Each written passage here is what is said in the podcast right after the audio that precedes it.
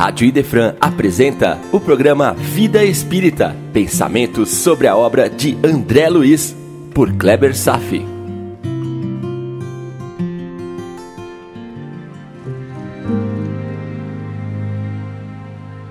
Olá, amigos, tudo bem? Nesse capítulo, André Luiz tem a oportunidade, o privilégio de assistir a uma palestra da ministra veneranda Estava pensando algo, enquanto li o início do capítulo, sobre as novas condições de existência de André Luiz no plano espiritual. E imediatamente me veio a seguinte inspiração.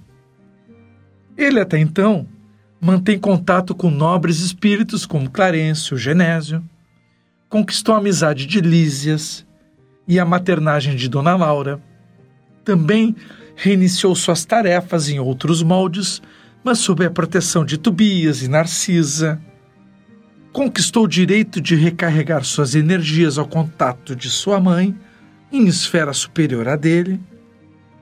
E agora terá a grande oportunidade de ouvir uma palestra de uma entidade de nível muito elevado e sublimado. Estou me referindo à veneranda. E eu calculo que, cercado por tantos estímulos para o bem, provavelmente qualquer um de nós teria muito maior disposição interna para trabalhar por sua mudança, por sua transformação, por seu crescimento. Então, talvez o grande desafio não seja em evoluir no plano espiritual, mas desenvolver todas as motivações sublimes enquanto se esteja encarnado. Porque nessa situação, todos contamos sumariamente apenas com as nossas disposições íntimas, com o fulcro restrito de nossa fé. A realidade da carne esconde muitos estímulos que André está vivenciando. A fé, para o encarnado, se caracteriza pela convicção da existência de toda uma conjuntura espírita que nos cerca sem que tenhamos a capacidade ostensiva de testemunhar todas essas belezas ocultas. O que sentimos, as nossas percepções, dependerão quase exclusivamente de nossas próprias forças. Eis um dos motivos da reencarnação, da amnésia do retorno, ou seja, testar as nossas convicções. A doutrina espírita nos auxilia provendo todas as informações que nos podem alimentar a mente. Mas a convicção sempre será individual.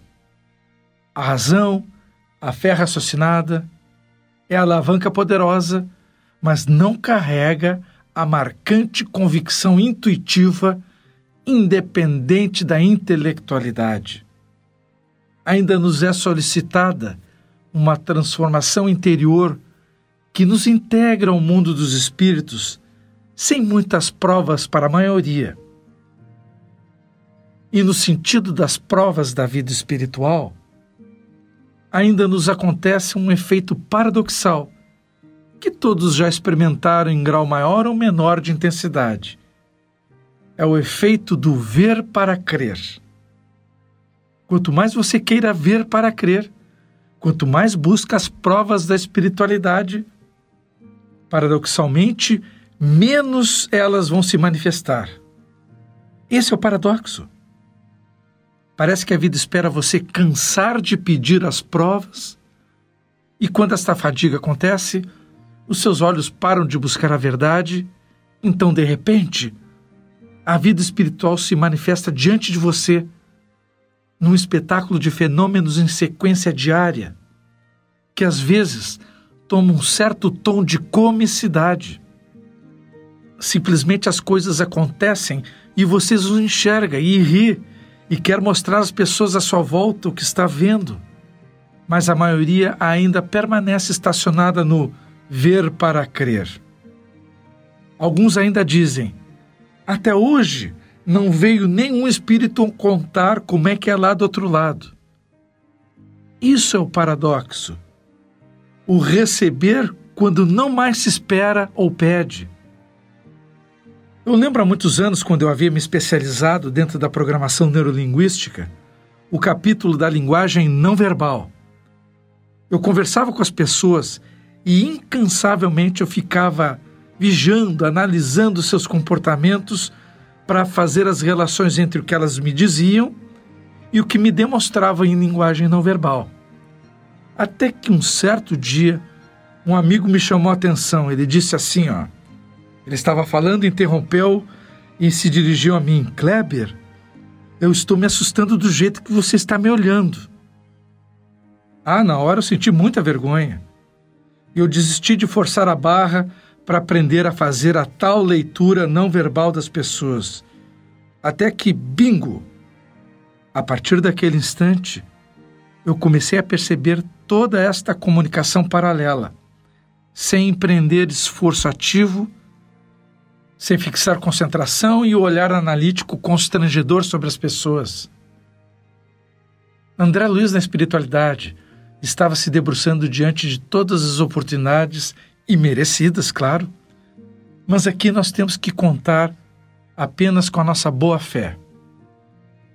Se você se revestir de dignidade e caminhar por essa estrada sem afobação, logo estará percebendo a espiritualidade que nos cerca, tanto para o bem quanto para o mal. E sigamos em frente no capítulo. As palestras e as aulas de cunho elevado não são assistidos por qualquer espírito que adquira simples ingresso comprado. Há pré-requisitos seletivos. Tubias observa esse detalhe considerando, abre aspas, essas aulas são ouvidas somente pelos espíritos sinceramente interessados. Os instrutores aqui não podem perder tempo. Fecha aspas. Saibam que muitos encarnados durante o sono também se constituem na Assembleia de almas selecionadas e com méritos para assistirem tais preleções. E estas acontecem todas as noites. Agora, meus queridos amigos, façam um esforço e imaginem a seguinte cena: Veneranda espalhou, com a simples presença, enorme alegria em todos os semblantes. Quanto poder emana desse espírito! Isso também é um exercício que todos podem fazer diariamente. Tanto captar as vibrações de terceiros, como perceber a sua própria emanação e qual o impacto que esta emanação causa nos ambientes. E o tema da noite? Nada mais, nada menos que o pensamento. Vamos avaliar alguns aspectos, então. O pensamento é linguagem universal. A criação mental é quase tudo em nossas vidas. Ouçam bem, quase tudo. Todas as manifestações exteriores de nossas vidas. Profissões, amigos, família, etc., etc., tudo são frutos das nossas emanações mentais. Tudo são nossas próprias criações mentais materializadas. Quase dizendo, em linha filosófica, que o mundo externo é o reflexo, a projeção de nosso mundo interno. Este tema é longo e complexo, eu entendo. Mas vou introduzir rudimentos, como os primeiros tijolos de uma grande construção. Esse é o motivo da veneranda iniciar a palestra dizendo que centenas dos que estavam ouvindo se espantam sobre as semelhanças entre o mundo material e aquele mundo espiritual que estavam frequentando pois ambos os mundos ainda são resultados das emanações mentais dos espíritos. Resultado das emanações mentais dos espíritos, minha gente. Ela segue, abre aspas. Em geral, nas atividades terrenas, recebemos notícias dessas leis, ensinadas pelos espíritos superiores sem nos submetermos a elas. E tomamos conhecimento dessas verdades sem lhes consagrarmos as nossas vidas. Fecha aspas. Portanto, a vida que nos cerca acaba sendo a soma das projeções materializadas da maioria dos espíritos encarnados e desencarnados. Em nosso mundo, amigos, não é o espírito que encontra um lugar para viver, mas o contrário. São os espíritos que projetam a existência física ao lugar ao seu redor. Eu sei bem, eu sei bem. Sei que é complexo e sei que o que eu estou dizendo às vezes não está tanto ao nosso alcance de entendimento. Mas vamos em frente. Veneranda confirma essa ideia quando disse: abre aspas, esquecem que toda a nossa energia de criação mental tem sido empregada por nós em milênios sucessivos para criações mentais destrutivas ou prejudiciais a nós mesmos. Fecha aspas. Poderemos pensar naquela situação em que alguém se lamenta a Deus dizendo: Oh meu Deus, por que você criou este mundo dessa forma? Movida pela profunda ignorância das leis divinas o que poderia ser dito de uma outra maneira. Oh, meu Deus, porque insistimos em criar, pela força dos nossos pensamentos equivocados, um mundo desta forma? Estão entendendo? A propósito, depois de ouvir estas análises, procure reler a palestra da Veneranda sob esta ótica e você vai compreender mais ainda o que estou compartilhando. Veneranda segue. Abre aspas. Todos sabemos que o pensamento é força essencial, mas não admitimos nossa milenária viciação no desvio dessa força. Cada espírito é compelido a manter e nutrir as criações que lhes são peculiares. Fecha aspas. Amigos, muita calma. Realmente precisa muito, mas muito tempo para compreender a extensão desses conceitos. Vai requerer muito estudo e dedicação, e muitos momentos de recolhimento eu considero esta uma das melhores palestras escritas sobre o pensamento já publicados pela literatura espírita. Veneranda segue. Abre aspas. O pensamento é força viva em toda parte. É atmosfera, atmosfera, é atmosfera criadora que envolve Deus e seus filhos a causa e os efeitos no lar universal. Fecha aspas.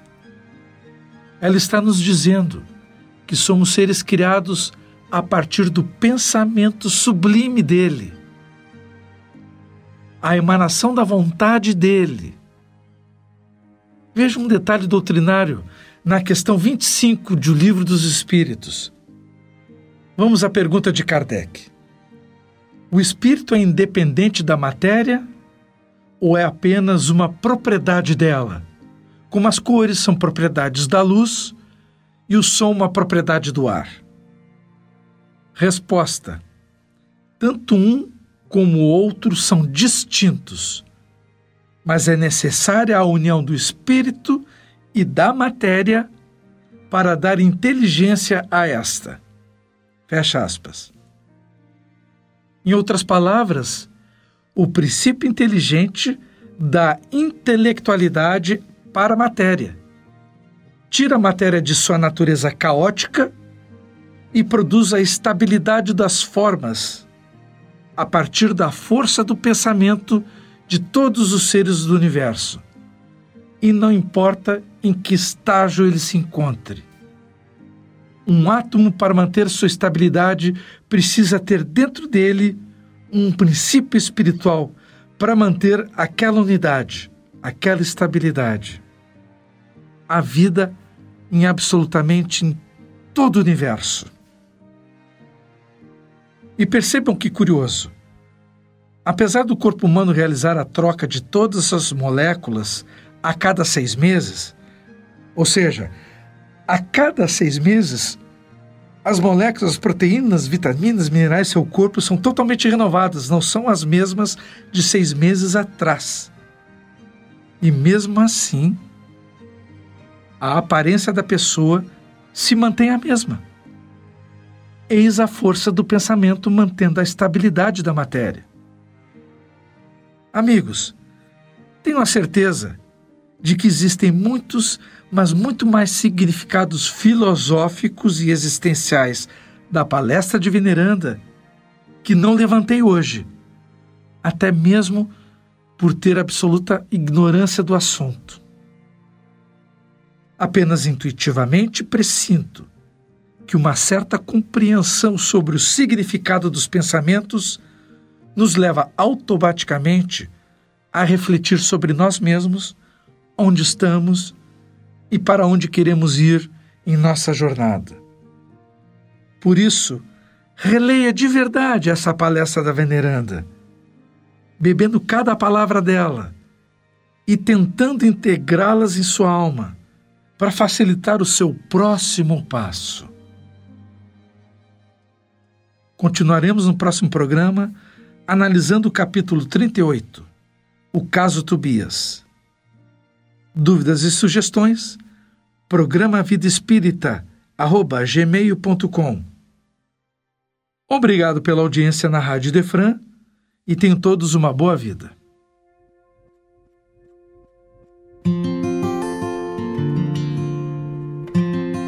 A Rádio Idefran apresentou o programa Vida Espírita, por Kleber Safi. Todas as terças e quintas, às nove da manhã. Programa Vida Espírita